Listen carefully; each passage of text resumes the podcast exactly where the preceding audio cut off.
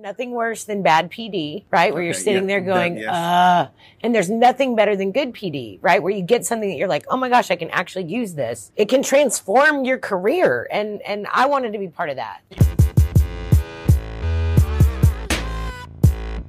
What's up, everybody, and welcome to another episode of the Hype to Teach podcast, the podcast that goes beyond the lesson plans, beyond the classroom, and focuses on the teacher as a person. Uh, my name is Joel Nieto. I'm your host, and today joining us, she's been called the Michael Jordan of teacher development. She's the author of Talk, Read, Talk, Write, a practical approach to teach. Was it learning? I can't remember. Oh gosh, it's terrible. That's okay. You're practical great. approach to? To learning in the K 12 classroom. learning in the K 12 classroom, and you've also co authored a book called. The Diverse Learner Flipbook. There you go. Yep. Okay.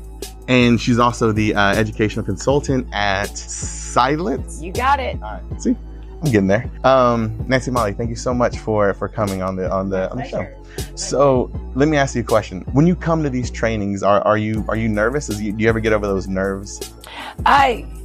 That's interesting that you say that. Today I was really nervous. Should I talk to you or talk No, to you? Doesn't matter. Okay. All right.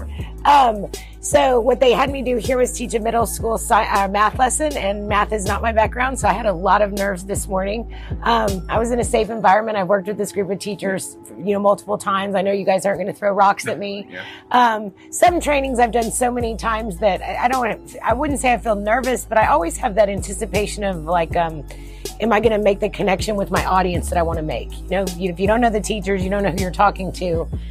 That's really my primary goal in that first hour is to get a Get connection. And, and yeah, and, and you don't know if you're going to get that or not. So there is a little bit of that anxiety every day. So how uh, how long have you been doing this? Like this part of Nancy Motley Yeah, as a so I've been um, consulting full time for 10 years, a decade. This is my 10 year anniversary. Actually, my boss, we have a company meeting coming up, and he said they're thinking about hazing me for my 10 year Oh, anniversary. So hopefully um, they're not too mean. I, they won't be. They won't be. So, um, so you say ten years doing consulting, but how long were you in the educational field before? Because you were a teacher, Oh, obviously, yep, right? yep, yep, Do you yep, still yep. teach? No, I, I just model lessons like this. So I'm not. okay. I don't work at a school district anymore. I started teaching at 21. I was a brand new baby teacher, and uh, I, I moved around to a bunch of different grade levels at the beginning, just kind of going where I thought it might fit. And um, I, I landed teaching English language arts predominantly. I, You wanted to do that?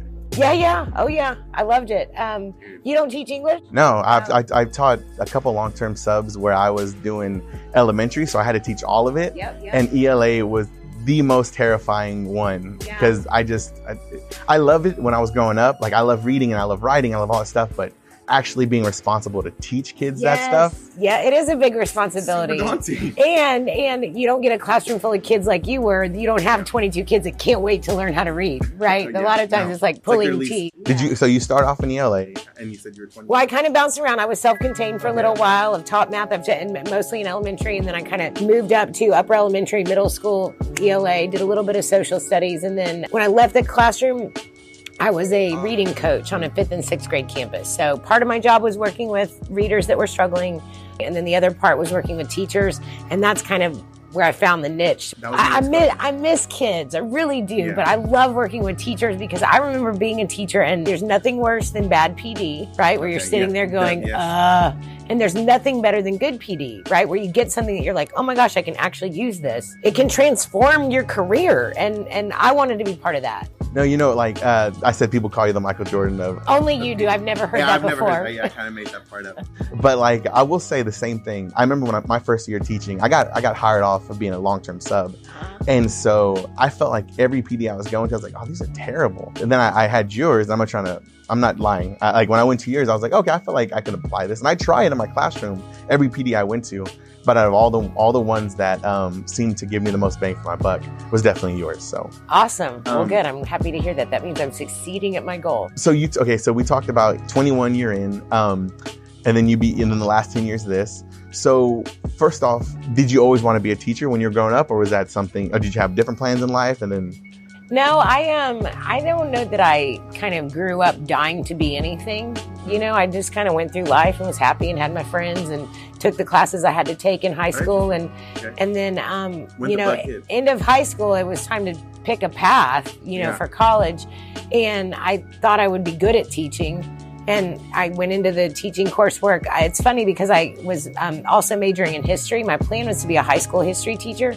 And um, when I was in my junior year of high school at college, I thought to myself, you know, I'm only going to be like three years older than the kids I'm conceivably going to be teaching. It's a big deal. And that terrified me. Yeah. So junior year, I kind of switched. I ended up still getting my history endorsement, but I switched to doing elementary ed so that Fourth I'd be grade, right? so that I'd be certified. That's where I first started. Uh, so I'd be certified K to eight. And I could always go back and take the history test if I wanted to teach high school. But the thought of like being a 21 year old teaching 18 year olds, I was like, I don't know if I'm going to have any street cred. it's, it's, it's so, rough. you know, even while I was in teaching, I never stuck with like, I love fourth grade reading and I want to teach it forever. Like, okay. I think part. So you had in mind the, the idea of going into other contents and, yeah, and switching? I, just, I just, I, once I feel like I've gotten really good at something, I'm ready for another challenge, you know, and, and if I got to a point where I'd been teaching the same grade for where I felt like, man, other than new kids every year, I, I know this, I own this, I know exactly the best way to teach it. I'd rather tackle another challenge than continue doing that, you know, kind of like always sharpening my saw. And so I think I've been able to do this work for this long because every audience of teachers is totally different. And I don't do that 365 days out of the year. I also get to write. So I have a big creative outlet that. No, that's important. The last few years of writing have been really, um, I would say that's the hardest work because it's all me, right? Yeah. And it's like you got to get your words out there, and you have to have the discipline to sit down and write when it's easier to put it off to go do something else. And so, uh, easier to write or easier to co-write with somebody? Oh, way easier to write. I'm a control freak. yeah. So um, collaboration can be difficult. Collaboration, but when it works, it's, it's, it's I, nice. I agree, and it's what I train on all the time. And the process of you know, like I just now handed over the draft to my next book to our incredible editing and revising team. I just got it back from them. Um, uh, in January, and looking, they, they just made my words more clear, brighter, stronger. And so while that's indirect collaboration, mm-hmm. uh, there's great value in that. So you're teasing a, a, a, next book. Okay, at the end when, when we start plugging stuff, I want to I want to circle back to that. Okay. But one thing that was on my mind is you, you said um, it sounded like you going through high school, you get to 12th grade, you have to choose a career path. So where does the transition happen from uh, being a teacher of fourth grade and, whatever other grades you taught? How did you, what put you on the road to doing this, actually oh, teaching teachers? Oh, okay. So um, while I was still a classroom teacher and definitely when I was a coach, in that role, I was responsible for preparing little mini PDs. Like you have at PLC time, somebody in your building does a little mini training for you. I was responsible for that. And then I also had some really um, great things going on in my classroom that other people in the building noticed. Yep. And they said, Hey, Nancy, can you show us how you're doing your guided reading rotations or whatever? And so I would put together something after school and it was purely optional. And I started to get a little bit of a cult following in my own campus. You know, it was like three people at first and then it yeah. turns into 10 people. And then it's like, like, oh, Hey, I have a friend over at this other campus. And so then my school district kind of noticed that and they reached out to me to do summer professional development within the district district. And that kind of snowballed into, I was like, I really like this work. It's organic. It's like what I know, what I'm doing in my room, and I'm helping other teachers to not feel so overwhelmed and feel successful. It was great. So I did that for quite a few years, like summertime after school while I still was, um, you know, a, a, a, public school educator. And then um, I stayed at home for a few years to have my two girls. I didn't work at all for three years. And, uh, when I was ready to go back to work, that's kind of when I was like, let me be smart and think through what's going to make me the most happy. And I really enjoyed the professional development teaching teachers part. So that's when I kind of looked down that path and I met um, John, my current boss then, and, and I had four rounds of interviews with him, had to create a PD out of nothing and teach it to him and four other random people that I didn't know and hope they liked it. And, and now you're the biggest star in the. The rest is history. yeah, the rest is history. So one of the questions I also wanted to get to um, in doing a little research was we talked about transitioning from not knowing what you're going to do to, to being a teacher, from being a teacher to being a, um, I guess, a coach, and then from being a coach to being a full time consultant traveling. When, when, did the idea first come to write, talk, read, talk, Write? Like, and can you talk about that the night or the day that that happened? Sure. So um, I wouldn't say it was like a singular day. Okay. Most of my reading instruction fell into those patterns where they were talking a little, reading a little, writing a little, talking a little. That that actual formula was not something that was preset, but we were doing that without a formal name during instruction. um, often. And then fast forward to my first few years of consulting, my boss really wants all of us out there to put what we know out there, right? He wants us to be a community of authors. And so he said, Nancy, you know, what are your ideas? Oh, so he challenged you too. Yeah, I mean, Okay. he he definitely wanted me to write something, and I, you know, of course, I'm like, I don't, I don't really know, I don't really know. Yeah. And um, at the time, coincidentally, and this story's at the beginning of the book, um, I was switching over to new health insurance because I just started working for John, and so you know, my health insurance is there. Well, I was reading it, and I didn't know if we should stay on my husband's health insurance or get on this one, and it was like, Yeah. it didn't make any sense to me. You know, it's not fun It'd reading, right? yeah. Yeah, so I called my husband and I said, you know, I don't understand all this. Can you figure out whether we should transfer or not? Because I got to fill this paperwork out by tomorrow. You know, like I was basically pushing it off on him. He's like, babe, I'm busy. You need to just see if it has the stuff we need. And I was like, well, what do we need? And he starts rattling all this stuff down. I said, hang on, slow down. I was like, what do you, he said, what's the out of pocket maximum? What's the deductible? Do they have maternity coverage? Like all these. I write it down. Then I'm like, okay, thanks. Thanks for your help, even though he didn't give me any help. Yeah, yeah. Um, and I go back and I reread it with this kind of list of things I'm looking for. So now I'm reading for a purpose. Okay. And I was able to navigate this like boring, long, dense text because I had this purpose. So I reflected on that.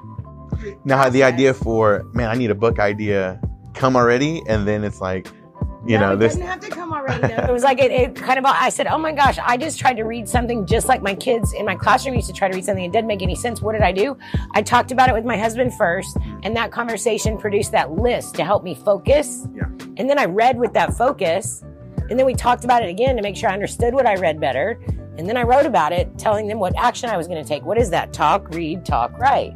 I was like, oh, that's even catchy. So I pitched it to my boss. He was like, yes. And, and kind of the rest is history. Before I, I end this interview, I- I'm always fascinated by the, the kind of people that the education field attracts. Yeah. and um, no one person is alike, but we all do share similar qualities.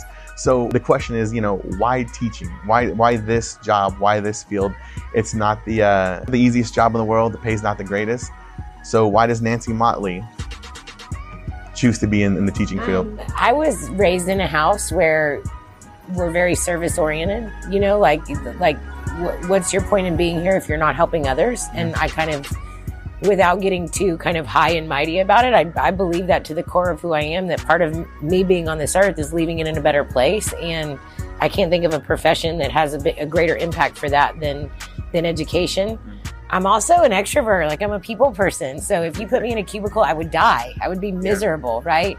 So there's some self-fulfilling pieces as well in that, you know, teaching is collaborative. Like what I do now, I'm in front of audiences of 20, 30, 50, 100, 200 every day. And when I'm with kids, I get to build relationships with them. I get to affect their lives in a positive way. And that, um, dramatically motivates me. And I would say now that I have my own kids, right? Audrey's 13, Caroline's 12, it's even more important to me to like use my skills for the next generation.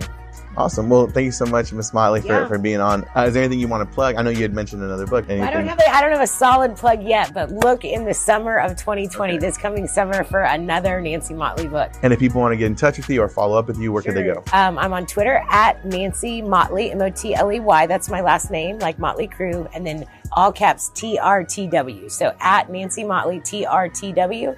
Uh, if you'd like to email me, it's Nancy at John Seidlitz, J O H N S E I D L I T Z dot com. Super easy to remember. Yep. All right. Again, this is uh, my. Again, I'm Joel. Oops, Mike.